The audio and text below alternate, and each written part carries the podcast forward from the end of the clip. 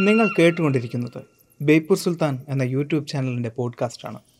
ഇതിൽ പറയുന്ന കാര്യങ്ങൾ വിശ്വസിക്കാതിരിക്കാൻ നിങ്ങളുടെ കഴിവിന്റെ പരമാവധി നിങ്ങൾ ശ്രമിച്ചുകൊണ്ടേയിരിക്കുക. ആ ശ്രമത്തെ ഞാൻ തോൽപ്പിച്ചുകൊണ്ടേയിരിക്കും.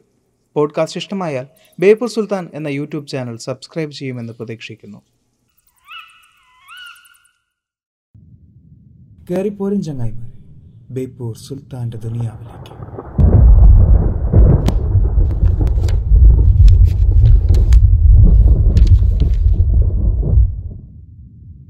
ബ്രാം സ്റ്റോക്കറുടെ ഡ്രാക്കുള അധ്യായം ഇരുപത്തിയാറ്. Doctor സീവേഡിന്റെ diary. ഒക്ടോബർ ഇരുപത്തിയൊമ്പത്. വർണായിൽ നിന്നും ഗലാസിലേക്കുള്ള തീവണ്ടിയിലിരുന്നാണ് ഞാനിത് എഴുതുന്നത്. ഇന്നലെ സൂര്യാസ്തമയത്തിന് അല്പം മുമ്പ് എല്ലാവരും വന്നു ചേർന്നു. ഓരോരുത്തരും അവരവരെ ഏൽപ്പിച്ച ജോലി കഴിവതും ഭംഗിയായി ചെയ്തു തീർത്തിട്ടുണ്ട്. ഞങ്ങൾ മാനസികമായും ശാരീരികമായും ഗലാസിലേക്കുള്ള യാത്രയ്ക്ക് തയ്യാറായി. വാൻ ഹെൽസിംഗ് പതിവിലേറെ ബുദ്ധിമുട്ടിയപ്പോഴാണ് അവൾ മയക്കത്തിലാണ്ടത്. പതിവായി ഒരു സൂചന കിട്ടിയാലുടൻ അവൾ സംസാരിച്ചു തുടങ്ങും. പക്ഷേ ഇന്ന് ചോദ്യങ്ങൾ പലതവണ ആവർത്തിക്കേണ്ടി വന്നു. അവസാനം അവൾ പറഞ്ഞു ഞാനൊന്നും കാണുന്നില്ല. ഇപ്പോഴെല്ലാം നിശ്ചലം. തിരമാലയുടെ ഒച്ചയില്ല. അണിയത്തോട് ചേർന്ന് വെള്ളം ഒഴുകുന്നതിന്റെ പതിഞ്ഞ ശബ്ദം മാത്രം ആരൊക്കെയോ ഉറക്കെ സംസാരിക്കുന്നു. തുഴകളുടെ ഒച്ച. എവിടെയോ ഒരു വെടിപൊട്ടി. അകലെ നിന്നും അതിന്റെ മാറ്റുലി. മുകളിൽ കാലൊച്ചകൾ. കയറും ചങ്ങലയും വലിക്കുന്ന ശബ്ദം. ഇതെന്താണ്? ഒരു വെളിച്ചം. എന്റെ പുറത്ത് കാറ്റു വീശുന്നല്ലോ. ഇത്രയും പറഞ്ഞ് അവൾ അവസാനിപ്പിച്ചു. ആവേശത്തോടെ കട്ടിൽ നിന്ന് എഴുന്നേറ്റ് കൈകൾ മലർത്തി എന്തോ ഭാരം എടുക്കുന്നത് പോലെ മേലോട്ടുയർത്തി അർത്ഥം മനസ്സിലായ വാൻ ഹെൽസിംഗും ഞാനും മുഖത്തോട് മുഖം നോക്കി. ക്വിൻസി നെറ്റി ചൊളിച്ചു. അവളുടെ മുഖത്തു നിന്നും കണ്ണെടുക്കാതെ ജനാഥൻ അരയിൽ തിരുകിയ കത്തിയിൽ മുറുകെ പിടിച്ചു. കുറേ നേരം ആരും ഒന്നും മിണ്ടിയില്ല. ഇന്നിനി മീന സംസാരിക്കുകയില്ല എന്നറിയാമെങ്കിലും എന്തു പറഞ്ഞാലും ഫലമില്ലെന്ന് കരുതിയാവാം എല്ലാവരും മൗനം ഭജിച്ചത്.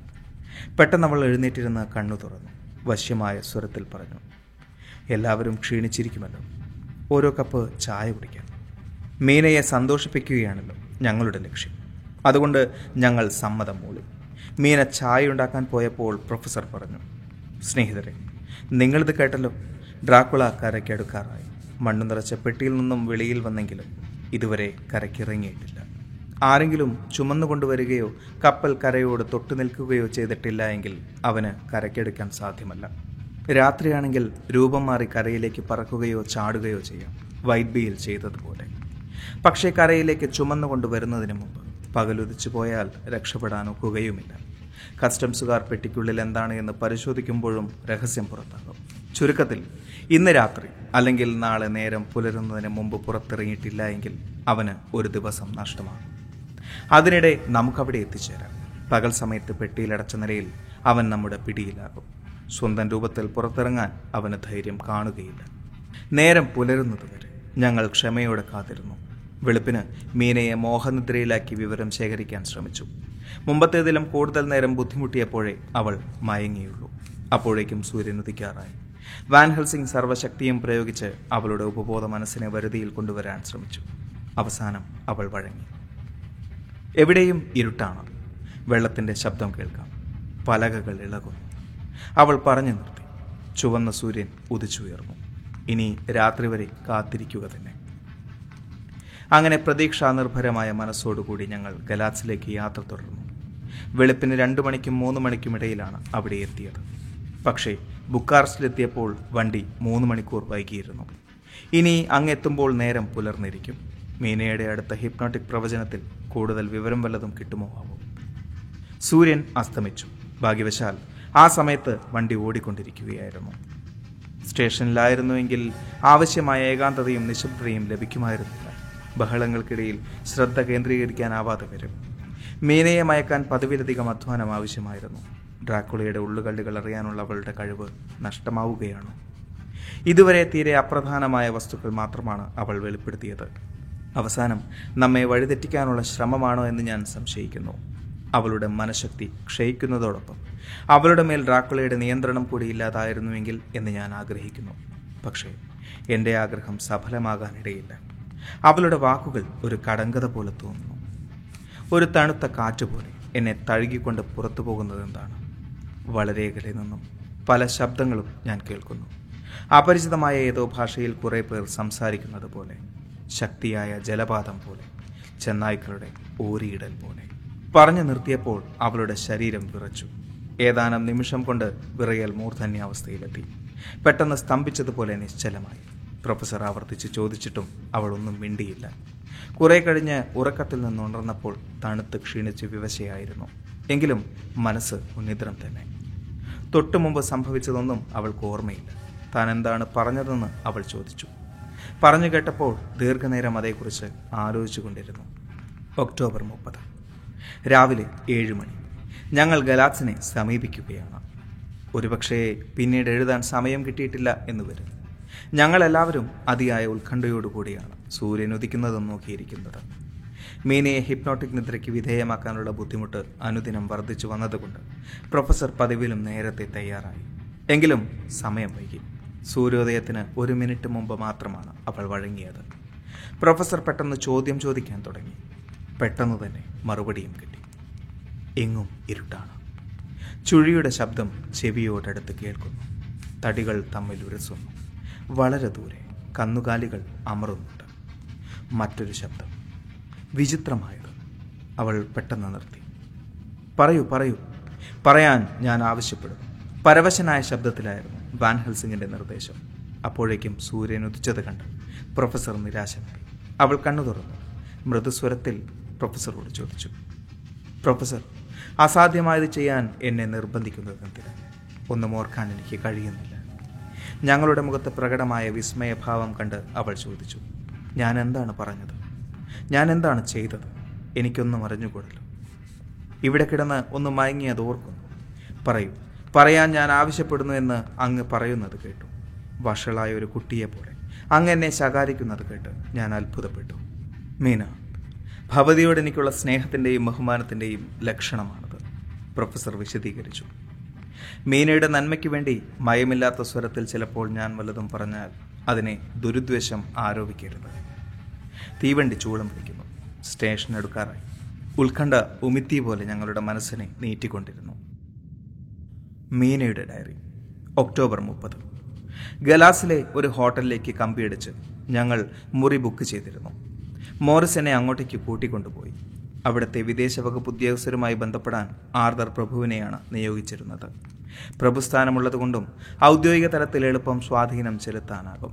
കപ്പലിന്റെ വരവ് എപ്പോഴാണെന്നറിയാൻ ജോനാഥനും ഡോക്ടർമാരും ഷിപ്പിംഗ് ഏജന്റിനെ കാണാൻ പോയി. ആർദർ കുറെ കഴിഞ്ഞ് മടങ്ങി വന്നു. വിദേശ വകുപ്പിലെ മേലുദ്യോഗസ്ഥരാരും സ്ഥലത്തുണ്ടായിരുന്നില്ല. ആകെ ഉണ്ടായിരുന്ന ഒരു ക്ലർക്ക് എല്ലാ സഹായവും വാഗ്ദാനം ചെയ്തു. ജോനാഥന്റെ ഡയറി ഒക്ടോബർ മുപ്പത്. ഒൻപത് മണിക്ക് പ്രൊഫസർ വാൻഹൽ സിംഗും ഡോക്ടർ സീവേഡും ഞാനും ഷിപ്പിംഗ് ഏജന്റിന്റെ ഓഫീസിലേക്ക് പോയി. ഞങ്ങൾക്ക് ആവശ്യമായ എല്ലാ സഹായങ്ങളും ചെയ്തു തരണമെന്ന് അഭ്യർത്ഥിച്ചുകൊണ്ട് ആർദർ അയച്ച കമ്പി സന്ദേശത്തിന് മറുപടിയായി അവരുടെ ലണ്ടൻ ഓഫീസിൽ നിന്നും വേണ്ട നിർദ്ദേശം ലഭിച്ചിരുന്നു. അവർ ഞങ്ങളെ ഉപചാരപൂർവം നദിക്കരയിലെ തുറമുഖത്ത് നങ്കൂരമിട്ടിരുന്ന കപ്പലിലേക്ക് കൊണ്ടുപോയി. കപ്പിത്താനെ സന്ധിച്ചു. ഡൊണാൾഡ്സൺ എന്നാണ് അയാളുടെ പേര്. യാത്രയെക്കുറിച്ച് അയാളോട് സംസാരിച്ചു. തന്റെ ജീവിതത്തിൽ ഇന്നേ വരെ ഇത്ര സുഗമമായ ഒരു യാത്രയുണ്ടായിട്ടില്ല എന്നാണ് അയാൾ പറയുന്നത്. പക്ഷേ എന്റെ സാറേ ഞങ്ങൾ പേടിച്ചു പോയി കപ്പിത്താൻ പറഞ്ഞു. ലണ്ടൻ മുതൽ കരിങ്കടൽ വരെ കാറ്റ് നമുക്കെതിരായിരുന്നു മുന്നോട്ട് ഒരടി കാണാമേല മുന്നിൽ കപ്പലാണോ കരയാണോ കടലാണോ എന്നറിഞ്ഞുകൂടാ. രണ്ടും കൽപ്പിച്ചൊരു പോക്കാണ്. ജിബ്രാൾട്ടറിൽ സിഗ്നൽ കൊടുക്കാൻ പോലും നിവൃത്തിയില്ലായിരുന്നു. കപ്പലാണെങ്കിൽ ചെകുത്താൻ ആവേശതുപോലെ ഒരു പോക്ക. കാറ്റും മഞ്ഞും മാറുന്നതുവരെ നങ്കൂരമിട്ട് കിടക്കാമെന്ന് ഞാൻ കരുതി. പിന്നെയും ആലോചിച്ചപ്പോൾ അതിലൊന്നും അർത്ഥമില്ല എന്ന് കണ്ടു. നങ്കൂരമിട്ടാലും ഇല്ലെങ്കിലും ചെകുത്താൻ വിചാരിച്ച നമ്മളെ ശരിപ്പെടുത്തു.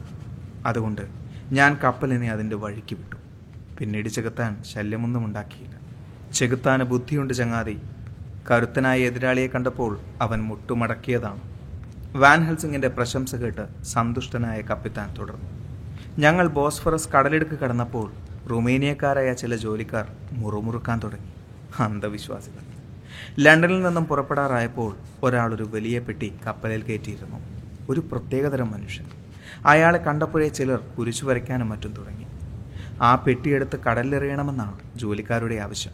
ഞാൻ അവരെ വിരട്ടി ഓടിച്ചു. അടുത്ത നിമിഷം കട്ടിയുള്ള മൂടൽമൻ കപ്പലിനെ പൊതിഞ്ഞു. അതിനും ആ പെട്ടിക്കും തമ്മിൽ ബന്ധമുണ്ടെന്നാണ് അവർ പറയുന്നത്. അതുപോട്ടെ. അഞ്ച് ദിവസം മൂടൽമഞ്ഞ് ഞങ്ങളോടൊപ്പം ഉണ്ടായിരുന്നു ഞാൻ കൂട്ടാക്കിയില്ല. കാറ്റിന്റെ ഗതിക്കനുസരിച്ച് കപ്പൽ പോയിക്കൊണ്ടിരുന്നു. ചെകുത്താന്റെ ഇഷ്ടം എന്താണോ അത് നടക്കട്ടെ. എന്തായാലും വഴി തെറ്റാതെ കപ്പൽ മുന്നോട്ട് പോയി. നദിയിൽ ആവശ്യത്തിന് വെള്ളമുണ്ടായിരുന്നു. രണ്ട് ദിവസം മുമ്പ് മൂടൽമഞ്ഞിനിടയിൽ സൂര്യനെ കണ്ടപ്പോൾ കപ്പൽ ഗലാസ്വമത്തെത്തിയിരുന്നു റൊമേനിയൻ ജോലിക്കാരിൽ ചിലർ ഭ്രാന്ത് പിടിച്ചതുപോലെ എന്നെ വളഞ്ഞ് ആ പെട്ടി ഉടനെ നദിയിലെറിയാൻ മുറവിളി കൂട്ടി. ഞാനൊരു വടിയെടുത്ത് നല്ല തല്ലുകൊടുത്തവരെ വിരട്ടി ഓടിച്ചു. കപ്പലിലെ ചരക്കുകൾ നദിയിലെറിയാനുള്ളതാണ്. ഭദ്രമായി ഉടമസ്ഥരെ തിരിച്ചേൽപ്പിക്കേണ്ടതല്ലേ? അതിന്റെ ഉത്തരവാദിത്വം എനിക്കല്ലേ? അതുകൊണ്ട് ആ തുറമുഖത്തിലേക്കുള്ള ചരക്കുകൾ കരക്കിറക്കി തീരുന്നതുവരെ ക്ഷമിക്കാമെന്ന് വെച്ചു. അന്ന് രാത്രി നങ്കൂരമിട്ട് കിടന്നു. പിറ്റേന്ന് രാവിലെ സൂര്യൻ ഉദിക്കും മുമ്പ് ഒരെഴുത്തുമായി ഒരാൾ വന്നു. ഇംഗ്ലണ്ടിൽ നിന്നും ഡ്രാക്കുള പ്രഭുവിന്റെ പേർക്കുള്ള ഒരു പെട്ടി ഏറ്റെടുക്കാൻ അധികാരപ്പെടുത്തിയ കത്താണത്. കടലാസുകൾ പരിശോധിച്ച് കുഴപ്പമില്ല എന്ന് കണ്ടപ്പോൾ എനിക്ക് സമാധാനമായി. ആ നശിച്ച സാധനം കൈയൊഴിയാമല്ലോ. ഇനി ഒരു ചെകുത്താനും എന്നെ ശല്യം ചെയ്യില്ല. പെട്ടി ഏറ്റെടുക്കാൻ വന്നയാളുടെ പേരെന്താണ്?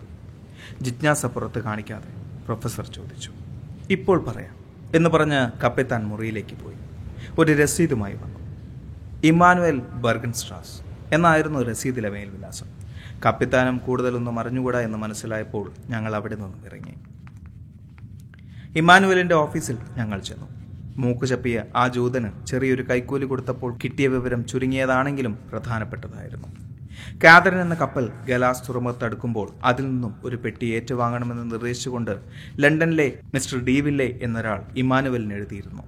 കസ്റ്റംസ് തീരുവയിൽ നിന്ന് ഒഴിവാകാൻ കഴിയുമെങ്കിൽ സൂര്യോദയത്തിന് മുമ്പ് പെട്ടി ഏറ്റെടുത്ത് സ്ലോവാക്കുകളുമായി വ്യാപാരത്തിൽ ഏർപ്പെട്ടിരുന്ന ഒരു പെട്രോസ് കിൻസ്കിക്ക് കൈമാറണമെന്ന് കത്തിൽ പറഞ്ഞിരുന്നു. പ്രതിഫലം ഇംഗ്ലീഷ് കറൻസിയിലായിരുന്നു. ഡാന്യൂബ് ഇന്റർനാഷണൽ ബാങ്കിൽ നിന്നത് മാറ്റുകയും ചെയ്തു. ഇമ്മാനുവൽ കപ്പലിൽ വെച്ച് തന്നെ സ്കിൻസ്കിക്ക് കൈമാറി ചുമട്ടുകൂലി ലാഭിച്ചു. ഇത്രയുമാണ് ഇമ്മാനുവലിൽ നിന്നും കിട്ടിയ വിവരം. തുടർന്ന് ഞങ്ങൾ പെട്രോ സ്കിൻസ്കിയെ അന്വേഷിച്ചു ചെന്നെങ്കിലും കണ്ടുകിട്ടിയില്ല. അയാളോട് അല്പം പോലും മമതയില്ലാത്ത ഒരു അയൽക്കാരൻ പറഞ്ഞത് രണ്ട് ദിവസം മുമ്പ് എങ്ങോട്ടോ പോകുന്നത് കണ്ടു എന്ന് മാത്രമാണ്. അയാൾ താമസിച്ചിരുന്ന വീടിന്റെ ഉടമസ്ഥനും അത് ശരിവെച്ചു. താക്കോലും വാടകയും ഏൽപ്പിച്ചിട്ടാണ് പോയതത്രേ. ഇന്നലെ രാത്രി പത്തിനും പതിനൊന്ന് മണിക്കും ഇടയ്ക്കാണ് സംഭവം. വീണ്ടും ഞങ്ങളുടെ അന്വേഷണം വഴിമുട്ടി. പക്ഷേ ഞങ്ങൾ സംസാരിച്ചു കൊണ്ടിരുന്നപ്പോൾ ഒരാൾ ഓടിവന്ന് പെട്രോസ്കിൻസ്കി സെന്റ് പീറ്റേഴ്സ് ചർച്ചിലെ മതിൽക്കെട്ടിനുള്ളിൽ മരിച്ചു കിടക്കുന്നു എന്നറിയിച്ചു. ഏതോ വന്യമൃഗം അയാളുടെ കഴുത്ത് കടിച്ചു മുറിച്ചിരിക്കുന്നത്രേ. ഞങ്ങളോട് സംസാരിച്ചു കൊണ്ടു നിന്നവർ ആ ഭീകര ദൃശ്യം കാണാൻ ഓടിപ്പോയി. ഇത് സ്ലോവാക്കുകളുടെ പണി തന്നെ. ഓടുന്നതിനിടയിൽ സ്ത്രീകൾ വിളിച്ചുകൊണ്ടേയിരുന്നു. ഇനിയും അവിടെ നിന്നാൽ കൊലപാതകത്തിന് ഉത്തരം പറയേണ്ടി വരുമെന്ന് ഭയന്ന് ഞങ്ങൾ സ്ഥലം വിട്ടു. ഏറെ നേരം തല പുകഞ്ഞ് ആലോചിച്ചിട്ടും ഒരു തീരുമാനത്തിലെത്താൻ ഞങ്ങൾക്ക് കഴിഞ്ഞില്ല. പെട്ടി ജലമാർഗം എങ്ങോട്ടോ നീങ്ങിക്കൊണ്ടിരിക്കുന്നു എന്നതിൽ തർക്കമില്ല. എങ്ങോട്ടാണെന്ന് കണ്ടുപിടിക്കാൻ ഒരു നിവൃത്തിയുമില്ല. കടുത്ത മനപ്രയാസത്തോടു കൂടിയാണ് ഞങ്ങൾ ഹോട്ടൽ മുറിയിലേക്ക് മടങ്ങിയത്. ഞങ്ങൾ ഒന്നിച്ചു കൂടിയപ്പോൾ ആദ്യം ആലോചിച്ചത് മീനയെ വിശ്വാസത്തിലെടുക്കാമോ എന്നതിനെക്കുറിച്ചാണ്. പ്രതീക്ഷിച്ചതുപോലെയല്ല കാര്യങ്ങളുടെ പോക്ക്. അറ്റകൈയായി ഒരു പരീക്ഷണം കൂടെ നടത്തുക തന്നെ. എന്നെയാണ് അതിനെ ചുമതലപ്പെടുത്തിയത്. മീനയുടെ ഡയറി. ഒക്ടോബർ മുപ്പത്. വൈകുന്നേരം. ക്ഷീണിച്ച് പരവശരായിട്ടാണ് അവർ വന്നു കയറിയത്. ഉടനെ വേണ്ടത് വിശ്രമമാണെന്ന് മനസ്സിലാക്കി അരമണിക്കൂർ നേരം കിടന്നുറങ്ങാൻ പറഞ്ഞിട്ട് ആ നിമിഷം വരെയുള്ള വിശേഷങ്ങൾ ഞാൻ കടലാസിലാക്കാൻ തുടങ്ങി. കൊണ്ടു നടക്കാവുന്ന തരം ടൈപ്പ് റൈറ്റർ കണ്ടുപിടിച്ച മഹാനോടും അതിലൊരെണ്ണം എനിക്ക് വാങ്ങിത്തന്ന മിസ്റ്റർ മോറിസിനോടും എനിക്ക് നന്ദിയുണ്ട്. ഇത് മുഴുവൻ പേന കൊണ്ട് എഴുതുകയാണെന്ന് വെച്ചാൽ ഹു എനിക്ക് പേടിയാവുന്നു. ഞാൻ പ്രൊഫസർ വാൻഹൽ സിംഗിനോട് പറഞ്ഞപ്പോൾ അതുവരെ എന്നെ കാണിക്കാതിരുന്ന കടലാസുകളെല്ലാം എന്റെ കയ്യിൽ തന്നു. അതെല്ലാം ശ്രദ്ധയോടുകൂടി നോക്കിയാൽ ഒരു തീരുമാനത്തിലെത്താൻ എനിക്ക് കഴിഞ്ഞേക്കും. ഈശ്വരാനുഗ്രഹത്താൽ ഞാനൊരു മാർഗം കണ്ടെത്തിയെന്ന് തോന്നുന്നു. ഭൂപടങ്ങൾ എടുത്തു നോക്കട്ടെ.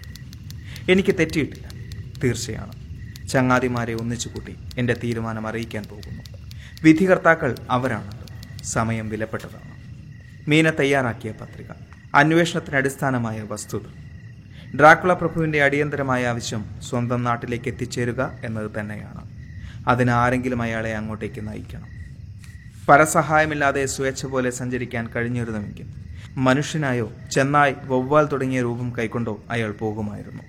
ഇനി അയാളുടെ സഞ്ചാര പഥങ്ങൾ എന്തൊക്കെയാണ് എന്ന് നോക്കാം. ഒന്ന് റോഡ് മാർഗം. ഇവിടെ നിരവധി പ്രതിബന്ധങ്ങളെ നേരിടേണ്ടതുണ്ട്. പ്രത്യേകിച്ചും നഗരത്തിന് പുറത്ത് കടക്കുമ്പോൾ. ഒന്നാമത് ജനബാഹുല്യം. മനുഷ്യർക്ക് ജിജ്ഞാസയുണ്ട്. പെട്ടിയിൽ എന്താണെന്ന് സംശയം തോന്നിയാൽ വല്ല സൂചനയും ലഭിച്ചാൽ കുഴപ്പമാവും. രണ്ടാമത് നഗരാതിർത്തിയിൽ ചുങ്കം നികുതി വകുപ്പ് ഉദ്യോഗസ്ഥന്മാരുടെ പരിശോധനയുണ്ടാകും. മൂന്നാമത് ശത്രുക്കൾ പിന്തുടർന്ന് ചെന്നെന്ന് വരാം. ഇതാണ് ഏറ്റവും വലിയ പ്രശ്നം. അതിന് മുൻകരുതലായിട്ടാണ് എല്ലാവരെയും തനിക്ക് വിധേയയാകാൻ വിധിക്കപ്പെട്ട എന്നെപ്പോലും അയാൾ അകറ്റി നിർത്തുന്നത്. രണ്ട് റെയിൽ മാർഗം. ഉടമസ്ഥനില്ലാതെ പെട്ടി തീവണ്ടിയിൽ അയച്ചാൽ നിർദ്ദിഷ്ട സ്ഥലത്തെത്താൻ കാലതാമസമുണ്ടാകും. ശത്രു പിന്നാലെ ഉള്ളതുകൊണ്ട് അത് അയാളുടെ അന്ത്യം കുറിക്കും. രാത്രി സ്വതന്ത്രമായി സഞ്ചരിക്കാമെന്ന് വെച്ചാൽ അപരിചിതമായ സ്ഥലത്ത് അഭയസ്ഥാനമില്ലാതെ വരുമ്പോൾ നിലനിൽപ്പ് പ്രശ്നമാകും. അതുകൊണ്ട് തീവണ്ടി മാർഗമുള്ള യാത്ര സുഖകരമല്ല. മൂന്ന് ജലമാർഗം. ഒരു വിധത്തിൽ ഇതാണ് ഏറ്റവും സുരക്ഷിതം. പക്ഷേ മറ്റൊരു വിധത്തിൽ ഏറ്റവും അപകടകരം പകൽ സമയത്ത് വെള്ളത്തിൽ അയാൾ നിസ്സഹായനാണ്. രാത്രിയായാൽ പോലും മൂടൽമഞ്ഞിന്റെയോ കൊടുങ്കാറ്റിന്റെയോ ചെന്നായ്ക്കളുടെയോ സഹായം തേടാനല്ലാതെ മറ്റൊന്നും കഴിയില്ല. കപ്പലിന് അപകടം പറ്റിയാൽ വെള്ളത്തിൽ മുങ്ങി ചാവുകയേ ഗതിയുള്ളൂ. കപ്പൽ കരയിലേക്ക് അടിച്ചു കയറ്റാമെന്ന് വെച്ചാൽ സഞ്ചാര സ്വാതന്ത്ര്യമില്ലാത്ത പരിചയമില്ലാത്ത നാട്ടിലാണ് അകപ്പെടുന്നത് എങ്കിൽ കൂടുതൽ അപകടകരമാകും. എന്തായാലും ഇപ്പോഴയാൾ ജലമാർഗമാണ് സഞ്ചരിക്കുന്നത് എന്ന് തെളിഞ്ഞു. ഏത് ജലമാർഗമാണ് എന്ന് കണ്ടുപിടിക്കണം. ഇതുവരെയുള്ള അയാളുടെ പ്രവൃത്തികളെക്കുറിച്ച് വ്യക്തമായി മനസ്സിലാക്കുകയാണ് ആദ്യമായി വേണ്ടത്. എങ്കിൽ അടുത്ത ഉന്നമെന്താണ് എന്ന് ഊഹിക്കാൻ സാധിക്കും. ലണ്ടനിൽ ധൃതി പിടിച്ച് അയാൾ എന്തൊക്കെയാണ് ചെയ്തതെന്നും കണ്ടെത്തണം. പിന്നെ ഇവിടെ എന്തൊക്കെ ചെയ്യാൻ ഉദ്ദേശിച്ചിരുന്നു എന്നും. ഗലാസിൽ ഇറങ്ങാൻ തന്നെയായിരുന്നു അയാളുടെ ഉദ്ദേശമെന്ന് സ്പഷ്ടമാണ്. പക്ഷേ ഞങ്ങളെ തെറ്റിദ്ധരിപ്പിക്കാൻ വേണ്ടി വർണായിലേക്കാണ് പോകുന്നത് എന്ന രേഖയുണ്ടാക്കി. സൂര്യോദയത്തിന് മുമ്പ് പെട്ടി ഏറ്റുവാങ്ങണമെന്ന് ഇമ്മാനുവലിന് നൽകിയ നിർദ്ദേശം തന്നെ അതിനുള്ള തെളിവ്. പെട്രോസ്കിൻസ്കിക്കും ഇതുപോലുള്ള നിർദ്ദേശം നൽകിയിരിക്കാം. അതുകൊണ്ടാണല്ലോ അയാൾ ഇവിടെ എത്തിയത്. ഇതുവരെ അയാളുടെ പദ്ധതി വിജയകരമായിരുന്നു എന്ന് നമുക്കറിയാം.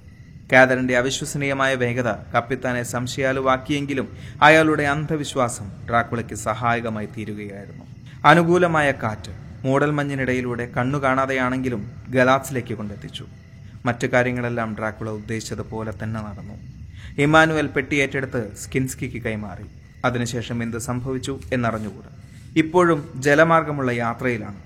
ഇതേവരെ നികുതി ചുങ്കം വകുപ്പുകളുടെ ദൃഷ്ടിയിൽപ്പെട്ടിട്ടില്ല ഇനി ആലോചിക്കാനുള്ളത് ഗലാസിൽ കരക്കിറങ്ങിക്കഴിഞ്ഞാൽ അയാൾ എന്ത് ചെയ്യും എന്നാണ്. സൂര്യോദയത്തിന് മുമ്പ് പെട്ടി സ്കിൻസ്കിയുടെ ചുമതലയിലായി. ആ സമയത്ത് ഡ്രാക്കുളയ്ക്ക് സ്വന്തം രൂപത്തിൽ പ്രത്യക്ഷപ്പെടാനാകും. തന്റെ സഹായിയായ പെട്രോസ്കിൻസ്കിയെ തിരഞ്ഞെടുക്കാനുള്ള കാരണമെന്ത് എന്ന ചോദ്യത്തിന് പ്രസക്തിയുണ്ട്.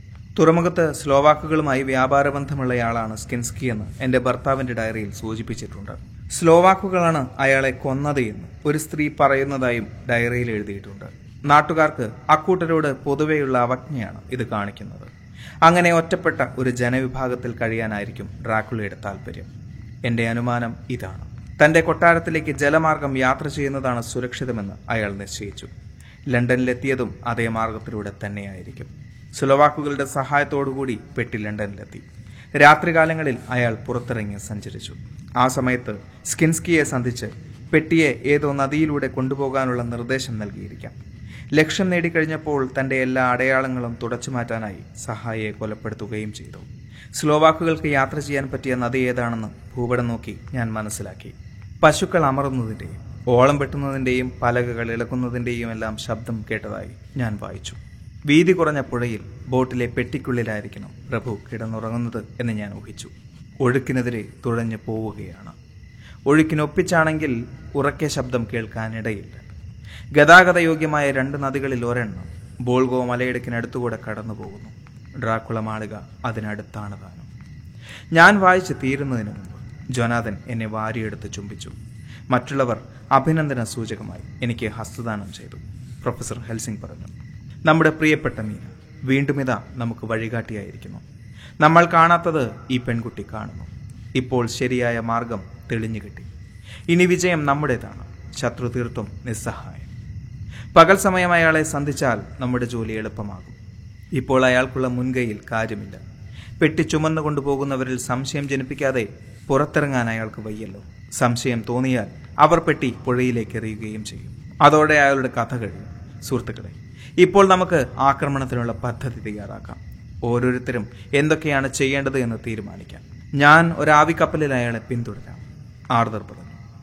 ഞാൻ നദീതീരത്തുകൂടെ കുതിരപ്പുറത്ത് ചെന്ന് അയാൾ കരക്കിറങ്ങുമ്പോൾ പിടികൂടാം. മോറിസ് പ്രഖ്യാപിച്ചു. കൊള്ളാം. പ്രൊഫസർ രണ്ടുപേരെയും അഭിനന്ദിച്ചു. നിങ്ങളുടെ തീരുമാനം നല്ലത് തന്നെ. പക്ഷേ ഒറ്റയ്ക്ക് പോകരുത്. ആവശ്യമായി വന്നാൽ ബലപ്രയോഗത്തിന് തയ്യാറായി വേണം പോകാൻ. സ്ലോവാക്കുകൾ ശക്തന്മാരാണ്. അപരിഷ്കൃതരാണ്. അവരുടെ പക്കൽ നാടൻ ആയുധങ്ങൾ കാണും. അത് കേട്ട് മറ്റുള്ളവർ ചിരിച്ചു. എല്ലാവരും ആയുധധാരികളായിരുന്നു മോറിസ് പറഞ്ഞു എന്റെ കയ്യിൽ തോക്കുകളുണ്ട്. ശത്രുക്കളെ നേരിടാൻ ഇത് ധാരാളം മതി. പിന്നെ ചെന്നായ്ക്കളുടെ കാര്യവും ഓർമ്മയിരിക്കട്ടെ. ഡ്രാക്കുള വേറെയും മുൻകരുതൽ എടുത്തിട്ടുണ്ടാവും. ഏത് പ്രതിസന്ധിയെയും നേരിടാൻ നമ്മൾ തയ്യാറായിരിക്കണം. ഞാൻ ക്വിൻസിയോടൊപ്പം പോകാമെന്ന് കരുതുന്നു ഡോക്ടർ സീവേഡ് പറഞ്ഞു. ഞങ്ങളൊന്നിച്ച് നായാട്ടിന് പോയിട്ടുണ്ട്. ആയുധമുണ്ടെങ്കിൽ ആരെയും ഞങ്ങൾക്ക് ഭയമില്ല. ആർദർ നിങ്ങൾ തനിച്ചു പോകരുത്. സുലവാക്കുകളുമായി ശണ്ട കൂടേണ്ടി വരും. അവർ കഠാരയോ കുന്തമോ പ്രയോഗിച്ചാൽ നമ്മുടെ പദ്ധതിയാകെ തകരാറിലാകും. ഇത്തവണ കരുതിയിരിക്കണം. ഡ്രാക്കുളയുടെ ഉടലും ശിരസ്സും വേറെയാകുന്നതുവരെ അയാൾക്ക് പുനർജനിക്കാൻ സാധ്യമല്ല എന്നുറപ്പ് വരുത്തുന്നതുവരെ. നമ്മൾക്ക് വിശ്രമമില്ല. സംസാരിക്കുന്നതിനിടയിൽ ഡോക്ടർ ജോനാഥന്റെ മുഖത്ത് നോക്കി. ജോനാഥൻ എന്റെ നേർക്ക് നോട്ടം അയച്ചു എന്റെ പ്രിയതമൻ ചിന്താക്കുഴപ്പത്തിലാണ്. എന്നെ വിട്ടുപോകാൻ മനസ്സു വന്നില്ല ആ രക്ഷസിനെ സംഹരിക്കാനുള്ള യജ്ഞത്തിൽ പങ്കാളിയാകണമെന്നുണ്ട്. തുടർന്നുള്ള നിശബ്ദതയ്ക്ക് വിരാമമിട്ടുകൊണ്ട് പ്രൊഫസർ വാൻഹൽ സിംഗ് പറഞ്ഞു സ്നേഹിത ജൊനാദൻ നിങ്ങൾ ചെറുപ്പമാണ് ധൈര്യമുണ്ട് ശത്രുവിനെ നേരിടാനുള്ള കരുത്തുമുണ്ട്. ഇതെല്ലാം അവസാന ഘട്ടത്തിൽ നമുക്ക് ആവശ്യമായി വരും. മാത്രമല്ല ആ പിശാചിന്റെ അന്ത്യം നിങ്ങളുടെ കൈകൊണ്ട് തന്നെയായിരിക്കണം. അത്രമേൽ അവൻ നിങ്ങളെ ദ്രോഹിച്ചിട്ടുണ്ട്. മേനയുടെ കാര്യമോർത്ത് വിഷമിക്കേണ്ട. അവൾക്ക് ആപത്തുണ്ടാവാതെ ഞാൻ നോക്കിക്കൊള്ളാം. എനിക്ക് വയസ്സായി. ഓടാനോ കുതിര സവാരി ചെയ്യാനോ ആയുധം കൊണ്ട് പടവെട്ടാനോ എനിക്ക് സാധ്യമല്ല. പക്ഷേ മറ്റു വിധത്തിൽ ശത്രുവിനെ നേരിടാം. വേണ്ടി വന്നാൽ ചോരത്തിളപ്പുള്ള യുവാക്കളെ പോലെ മരിക്കാനും ഞാൻ തയ്യാറാണ്. ഇനി എന്റെ നിർദ്ദേശം എന്തെന്ന് കേട്ടോളൂ. നിങ്ങൾ ആവറും ജോനാഥനും ഉടൻ പുറപ്പെടുക. അയാൾ കരക്കിറങ്ങുകയാണ് എങ്കിൽ നേരിടാൻ ജോണും ക്യുൻസിയും തയ്യാറായിരിക്കണം. മീനയെ ഞാൻ ശത്രുരാജ്യത്തിലേക്ക് തന്നെ കൊണ്ടുപോവുകയാണ്. ആ പിശാചിപ്പെട്ടിയിൽ ബന്ധനസ്ഥനായിരിക്കുന്നിടത്തോളം കാലം നദിയിലൊഴുകുന്ന നൗകയിൽ നിന്നും രക്ഷപ്പെടാനാവില്ല. പെട്ടി തുറന്നാൽ സ്ലോവാക്കുകൾ പേടിച്ച് നദിയിലെറിയും. അതുകൊണ്ട് നമുക്ക് ധൈര്യമായി ബിസ്ട്രസിൽ നിന്നും ബോർഗോ മലയിടുക്ക് വഴി ഡ്രാക്കുളയുടെ മാളികയിലെത്താം. ഹിപ്നോട്ടിക് നിദ്രയിൽ മീന വഴി കാണിച്ചു തരും. അവിടെ എത്തിയാലൂടെ ചെയ്തു തീർക്കേണ്ട ചില ജോലികളുണ്ട്. വിഷജന്തുക്കളെ നശിപ്പിച്ച് അവിടം ശുചിയാക്കണം. അത് കേട്ട് അല്പം ശുണ്ടിയോടുകൂടി ജോനാഥൻ ചോദിച്ചു.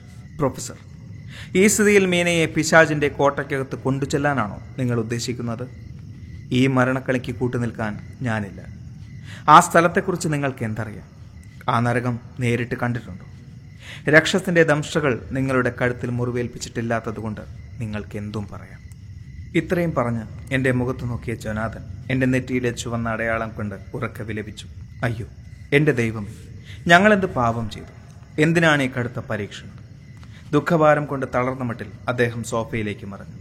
പ്രൊഫസറുടെ ദൃഢവും ശാന്തമധുരവുമായ ശബ്ദം ഞങ്ങൾക്ക് ആശ്വാസമേകി. എന്റെ പൊന്നു ചങ്ങാതി മീനയെ ആ നരകത്തിൽ നിന്നും രക്ഷിക്കുകയാണ് എന്റെ ഉദ്ദേശം. അതിന് കഴിഞ്ഞില്ല എങ്കിൽ ഞാൻ അങ്ങോട്ടേക്ക് പോകും. എനിക്കിവിടെ ഒരുപാട് ജോലികളുണ്ട്. ഈ കുട്ടി അറിയാതെ ചെയ്തു തീർക്കേണ്ട വളരെയധികം കാര്യങ്ങളുണ്ട്. നമ്മൾ വല്ലാത്തൊരു ദുർഘട സ്ഥിതിയിലാണ് അകപ്പെട്ടിട്ടുള്ളത്. ഇത്തവണ രക്ഷപ്പെട്ടാൽ പിന്നീട് ഒരിക്കലും രക്ഷസിനെ പിടികൂടാൻ നമുക്ക് സാധിക്കുകയില്ല. ഒരു നൂറ് വർഷം അവൻ ഒളിച്ചിരിക്കും. അതിനിടെ നമ്മുടെ പ്രിയപ്പെട്ടവർ പലരും അവന്റെ ആജ്ഞാനുവൃത്തികളായി മാറും. ജൊനാഥൻ കണ്ടില്ലേ? രക്തം നുഴയുന്ന ചുണ്ടുകളുമായി കൂർത്തനാവും ദംശകളും പൈശാചികമായ പൊട്ടിച്ചെരുകളുമായി ഡ്രാക്കുള എറിഞ്ഞുകൊടുത്ത സഞ്ചികളെടുത്ത് കൊണ്ടുപോയ വേതാളങ്ങളെ. അങ്ങനെ ഒരു അവസ്ഥ നമ്മുടെ പ്രിയപ്പെട്ടവൾക്ക് വരാതിരിക്കാനാണ്. മരിക്കാൻ പോലും തയ്യാറായി ഞാൻ അങ്ങോട്ടേക്ക് പോകുന്നത്. ഏങ്ങലടിച്ചുകൊണ്ട് ജോനാഥൻ പറഞ്ഞു ദൈവേച്ഛ അതാണ് എങ്കിൽ താങ്കളുടെ ഇഷ്ടം പോലെ നടക്കട്ടെ. ജോനാഥനും ആർദറും കൂടി ഒന്നാം തരം നൗക ആവി കൊണ്ടോടുന്നത് വിലക്കി വാങ്ങി. ഡോക്ടർ സീവേഡിനും മോറിസിനും യാത്ര ചെയ്യാൻ ഒരു ഡസൻ നല്ല ഇനം കുതിരകളും തയ്യാറാക്കപ്പെട്ടു. കിട്ടാവുന്നിടത്തോളം ഉപകരണങ്ങളും ഭൂപടങ്ങളും എല്ലാം സമ്പാദിച്ചു. പ്രൊഫസർ വാൻ ഹെൽസിംഗും ഞാനും ഇന്ന് രാത്രി പതിനൊന്ന് മുപ്പതിനുള്ള ട്രെയിനിൽ വെറസ്റ്റിയിലേക്ക് പുറപ്പെടുന്നു. അവിടെ നിന്നൊരു വണ്ടിയും പിടിച്ച് ബോർഗോ ചുരത്തിലേക്ക് പോകും. കുതിരകളും വണ്ടിയും വാങ്ങാൻ ധാരാളം പണം കരുതിയിട്ടുണ്ട്. സ്വയം വണ്ടി ഓടിച്ച് പോകാനാണ് ഉദ്ദേശിക്കുന്നത്. അപരിചിതരെ വിശ്വസിച്ചുകൂടാ? പ്രൊഫസർക്ക് അനേകം ഭാഷകൾ കൈകാര്യം ചെയ്യാൻ അറിയാവുന്നതുകൊണ്ട് യാത്ര എളുപ്പമാകും. എല്ലാവരുടെയും പക്കലും ആയുധങ്ങളുണ്ട്. എന്റെ കയ്യിലുമുണ്ട് ഒരു വലിയ തോക്ക്. ഞാൻ തോക്ക് കൊണ്ടു നടക്കണമെന്നാണ് ജോനാഥന നിർബന്ധം. ആത്മരക്ഷയ്ക്കുള്ള ഒരായുധം. മറ്റെല്ലാവരുടെയും പക്കലുള്ളത് എനിക്ക് നിഷിദ്ധമായി പോയി. എന്റെ നെറ്റിയിലെ തഴമ്പ് അത് സ്പർശിക്കാൻ അനുവദിക്കുന്നില്ല. വഴിയിൽ ചെന്നായ്ക്കളുണ്ടെന്നും അവയെ നേരിടാൻ തോക്കുമതിയെന്നും പറഞ്ഞ് നല്ലവനായ പ്രൊഫസർ എന്നെ ആശ്വസിപ്പിച്ചു. സമയം ചെല്ലുന്തോറും തണുപ്പ് കൂടിക്കൂടി വരികയാണ്. ഇതാ മഞ്ഞു വീണു തുടങ്ങി. എല്ലാ ധൈര്യവും സംഭരിച്ച് എന്റെ പ്രിയതമനോട് യാത്ര പറഞ്ഞു. ഇത് എന്നേക്കുമുള്ള വേർപിരിയലാവാം. ധൈര്യമായിരിക്കും മീന. ഞാൻ തന്നെത്താൻ പറഞ്ഞു. പ്രൊഫസർ നിന്നെ ശ്രദ്ധിക്കുന്നുണ്ട്. ഇപ്പോൾ കണ്ണീർ വീഴ്ത്തരുത്. പിന്നീട് സന്തോഷാശ്രുക്കൾ പൊഴിക്കാൻ ഈശ്വരൻ അനുഗ്രഹിക്കട്ടെ. ജൊനാഥന്റെ ഡയറി ഒക്ടോബർ മുപ്പത്. രാത്രി ആവിക്കപ്പലിലെ എഞ്ചിൻ മുറിയിലിരുന്നാണ് കൽക്കരിയുടെ വെളിച്ചത്തിൽ ഞാനിത് എഴുതുന്നത്. യന്ത്രം പ്രവർത്തിപ്പിക്കുന്നത് ആർദറാണ് ഡ്രാക്കുളയുടെ പലായനം മീന ഊഹിച്ചതുപോലെ ബോർഗോചുരത്തിനടുത്തുകൂടെ കടന്നുപോകുന്ന കടന്നു പോകുന്ന പോഷക നദിയിലൂടെയാകാനേ വഴിയുള്ളൂ. പുഴ നിറഞ്ഞൊഴുകിയിരുന്നതുകൊണ്ട് നല്ല വീതിയുണ്ടായിരുന്നു. രാത്രിയിൽ പോലും അതിവേഗം സഞ്ചരിച്ചു. ഒരാൾ ഉണർന്നിരുന്നാൽ മതി എന്നതുകൊണ്ട് കുറേ നേരം കിടന്നുറങ്ങിക്കൊള്ളാൻ ആർവറിനോട് പറഞ്ഞു. എങ്കിലും എനിക്കുറങ്ങാൻ കഴിയുമായിരുന്നില്ല. എന്റെ പ്രാണപ്രയസി. ഇപ്പോൾ പിശാജിന്റെ സാമ്രാജ്യത്തിലേക്ക് യാത്ര പോവുകയാണ്. ഒരു മഹാവിപത്തിലാണ് അവൾ അകപ്പെട്ടിരിക്കുന്നത്. ഈശ്വരൻ നമ്മോടൊപ്പം ഉണ്ടെന്നത് മാത്രമാണ് എനിക്ക് ആശ്വാസം. ആ വിശ്വാസത്തോടെ മരിക്കാൻ പോലും എനിക്ക് മടിയില്ല. ഞങ്ങൾ യാത്ര തിരിക്കുന്നതിന് മുമ്പ് തന്നെ മോറിസും ഡോക്ടർ സീവേഡും പുറപ്പെട്ടിരുന്നു നദിയുടെ വലത് കരയിലൂടെ കുറേ ദൂരം ചെന്നാൽ ഉയർന്ന ഒരു പീഠഭൂമിയിലെത്താം. അതുവഴി യാത്ര ചെയ്താൽ ദൂരം കുറയുമെന്നത് മാത്രമല്ല നദിയിലെ കാഴ്ചകൾ കാണുകയും ചെയ്യും. ഒന്നാം ഘട്ടത്തിൽ കുതിരകളെ നയിച്ചു കൊണ്ടുപോകാൻ രണ്ടുപേരെ കൂടി ഏർപ്പാടാക്കിയിട്ടുണ്ട്. നാട്ടുകാരിൽ സംശയം ജനിപ്പിക്കാതിരിക്കാൻ അംഗസംഖ്യ കുറയ്ക്കുന്നതാണ് നല്ലത്. എത്രയും വേഗം ജോലിക്കാരെ പിരിച്ചയക്കും. ആവശ്യമെങ്കിൽ ഞങ്ങളൊന്നിച്ച് കുതിരപ്പുറത്ത് സഞ്ചരിക്കും. മീനക്കിരിക്കാൻ പ്രത്യേകതരം ഒരു ജീനിയും തയ്യാറാക്കിയിട്ടുണ്ട്. ഒക്ടോബർ മുപ്പത്തൊന്ന്. നൗക ഇപ്പോഴും മുമ്പോട്ട് പായുകയാണ്. നേരം പുലർന്നു. ആർദർ ഉണർന്നിട്ടില്ല. ഞാനാണിപ്പോൾ നാവികന്റെ സ്ഥാനത്ത്. അസഹ്യമായ തണുപ്പ്. രോമക്കുപ്പായം കൊണ്ടും ഫലമില്ല. ആവിയന്ത്രത്തിന്റെ ചൂട് ആശ്വാസമേകുന്നു ഇതിനിടെ ചുരുക്കം ചില വഞ്ചികൾ മാത്രമേ ഈ നദിയിലൂടെ കടന്നു പോകുന്നുള്ളൂ ഞങ്ങൾ അന്വേഷിക്കുന്ന തരത്തിലുള്ള പെട്ടിയോ ഭാണ്ഡമോ ഒന്നിലുമില്ലായിരുന്നു. ഞങ്ങൾ വൈദ്യുത വിളക്ക് തെളിച്ചപ്പോൾ വഞ്ചിക്കാർ പേടിച്ച് മുട്ടുകുത്തി പ്രാർത്ഥിക്കുന്നത് കണ്ടു. നവംബർ ഒന്ന്. വൈകുന്നേരമായപ്പോൾ ബിസ്ട്രസിലേക്ക് ഒഴുകുന്ന പോഷക നദിയിൽ ഞങ്ങൾ പ്രവേശിച്ചു. ശത്രുവിനെക്കുറിച്ച് ഒരു വിവരവുമില്ല. ഞങ്ങളുടെ ഊഹം ശരിയല്ലെന്ന് വന്നാൽ എല്ലാം തകർന്നത് തന്നെ. വഴിയിൽ കാണാനിടയായ വലുതും ചെറുതുമായ ബോട്ടുകളെല്ലാം ഞങ്ങൾ സൂക്ഷ്മമായി പരിശോധിച്ചു. റുമേനിയൻ പതാക പാറിച്ചുകൊണ്ടാണ് ഞങ്ങൾ യാത്ര ചെയ്തത്. മറ്റു വഞ്ചികളെല്ലാം ഇഷ്ടം പോലെ തടഞ്ഞു നിർത്തി പരിശോധിക്കാൻ ഈ സൂത്രപ്പണി സഹായിച്ചു. ഒരു ബോട്ട് അതിവേഗം പാഞ്ഞു പോകുന്നത് കണ്ടതായി ചില സ്ലോവാക്കുകൾ ഞങ്ങളോട് പറഞ്ഞു. പക്ഷേ തുടർന്ന് അന്വേഷിച്ചപ്പോൾ കൂടുതൽ വിവരങ്ങളൊന്നും ലഭിച്ചില്ല. എനിക്ക് വല്ലാതെ ഉറക്കം വരുന്നു. കഠിനമായ ശൈത്യമാകാം കാരണം. ഒന്നാമത്തെ ഷിഫ്റ്റ് ആറ് റേറ്റ് എടുത്തു എന്നോടും മീനയോടും കാണിക്കുന്ന ഈ സൗമനസ്യത്തിന് ദൈവം അദ്ദേഹത്തെ അനുഗ്രഹിക്കട്ടെ.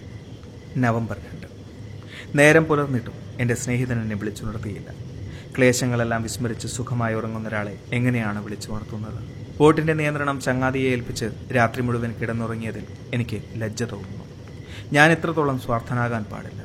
പക്ഷേ അദ്ദേഹത്തിന് പരാതിയൊന്നുമില്ല. ഉറങ്ങി എഴുന്നേറ്റപ്പോൾ ഞാൻ ആളാകെ മാറിയതുപോലെ. സ്നേഹിതൻ ഉറങ്ങുമ്പോൾ വഞ്ചിയുടെ നിയന്ത്രണവും പരിസര നിരീക്ഷണവും കാര്യക്ഷമമായി നടത്താൻ എനിക്ക് സാധിക്കും. നഷ്ടപ്പെട്ട ഉണർവും ഉന്മേഷവുമെല്ലാം എനിക്ക് തിരിച്ചു കിട്ടി. മീനയും വാൻ ഹെൽസിംഗും ഇപ്പോൾ എവിടെയായിരിക്കും? ബുധനാഴ്ച ഉച്ചയോടെ വറസ്റ്റിയിലെത്തേണ്ടതാണ്. കുതിരയും വണ്ടിയും വാങ്ങാൻ കുറേ സമയമെടുക്കും. സമയം കളയാതെ പുറപ്പെട്ടാൽ ഇപ്പോൾ ബോർഗോ ചുരത്തിലെത്തണം. ദൈവമേ അവർക്ക് നേർവഴി കാട്ടണേ. കൂടുതലൊന്നും ആലോചിക്കാനുള്ള ധൈര്യം എനിക്കില്ല. കുറച്ചുകൂടി വേഗം പോകാൻ ഞങ്ങൾക്ക് കഴിഞ്ഞിരുന്നുവെങ്കിൽ ഇപ്പോൾ എഞ്ചിൻ അതിന്റെ പരമാവധി വേഗതയിലാണ് പ്രവർത്തിക്കുന്നത്. ഡോക്ടർ സീവേഡിന്റെയും മോറിസിന്റെയും വിവരങ്ങൾ അറിയാൻ എനിക്ക് തിടുക്കമാണ്. മലയിൽ നിന്ന് പുറപ്പെടുന്ന അനേകം അരുവികളും പുഴകളും കടന്നു വേണം അവർക്ക് മുന്നോട്ടേക്ക് പോകാൻ. ഇപ്പോഴവയെ നദിയെന്ന് വിളിക്കാൻ വയ്യ. പക്ഷേ മഴക്കാലത്തും മഞ്ഞുരുകുമ്പോഴും അതിലൂടെയുള്ള യാത്ര അപകടം പിടിച്ചതാണ്. അധികം വൈകാതെ അവരെ സന്ധിക്കാൻ കഴിയുമെന്ന് ഞാൻ ആശിക്കുന്നു. ഡ്രാക്കുളയെ കണ്ടുമുട്ടിയെങ്കിൽ അവരുമായി ആലോചിച്ച് തുടർന്നുള്ള പരിപാടികൾ ആസൂത്രണം ചെയ്യണം. Doctor സീവേഡിന്റെ diary. നവംബർ രണ്ട്. കരമാർഗം മൂന്ന് ദിവസം സഞ്ചരിച്ചു. വിശേഷമൊന്നുമില്ല. ഉണ്ടെങ്കിൽ എഴുതാനുള്ള സമയവുമില്ലായിരുന്നു. ഓരോ നിമിഷവും വിലപ്പെട്ടതാണ്. കുതിരകൾക്ക് ആവശ്യം വേണ്ട വിശ്രമം മാത്രം അനുവദിച്ച് ഞങ്ങൾ യാത്ര തുടരുന്നു. പണ്ട് മുതലേ നായാട്ടും മറ്റും ശീലമാക്കിയിട്ടുള്ളതുകൊണ്ട് കായികാധ്വാനം ഞങ്ങൾക്ക് പ്രശ്നമില്ല. എത്രയും വേഗം മുന്നോട്ട് പോകണം. ബോട്ടുകൾ കണ്ടെത്തുന്നതുവരെ. നവംബർ മൂന്ന്. ജൊനാഥന്റെ ബോട്ട് ബിസ്ട്രസിലെത്തി എന്ന് കേട്ടു. തണുപ്പ് സഹിക്കാൻ വയ്യ. മഞ്ഞ് വീഴുമെന്ന് തോന്നുന്നു. എങ്കിൽ യാത്ര ബുദ്ധിമുട്ടാകും. റഷ്യക്കാരെ പോലെ മഞ്ഞിൽ നിറങ്ങുന്ന വണ്ടിയുണ്ടായിരുന്നുവെങ്കിൽ നവംബർ നാല്. ഇന്ന് ഒഴുക്ക് മുറിച്ചു കിടക്കുന്നതിനാൽ ബോട്ടിന് ഒരു അപകടം പറ്റിയെന്നറിഞ്ഞു സ്ലോവാക്കുകൾ ആ സ്ഥലത്ത് സഹായത്തോടു കൂടിയാണ് യാത്ര ചെയ്യാറ്. ഏതാനും മണിക്കൂർ മുമ്പ് അവരുടെ ചില ബോട്ടുകൾ അതുവഴി കടന്നു പോവുകയും ചെയ്തു. സ്ഥലം പരിചയമില്ലാത്തതുകൊണ്ടാണ് ആർത്തർക്ക് അപകടം പിഴഞ്ഞത്. എങ്കിലും തകരാറ് തീർത്ത് നാട്ടുകാരുടെ സഹായത്തോടുകൂടി അവർ യാത്ര തുടർന്നു. പക്ഷേ പിന്നീട് അങ്ങോട്ടേക്ക് ഇടയ്ക്കിടെ എഞ്ചിൻ പ്രവർത്തനരഹിതമാകുന്നത് കണ്ടതായി സ്ഥലവാസികൾ പറയുന്നു. ഏത് നിമിഷവും അവർക്ക് ഞങ്ങളുടെ സഹായം ആവശ്യമായി വരും. എത്രയും പെട്ടെന്ന് അവരോടൊപ്പം എത്താൻ ശ്രമിക്കട്ടെ. മീനയുടെ ഡയറി.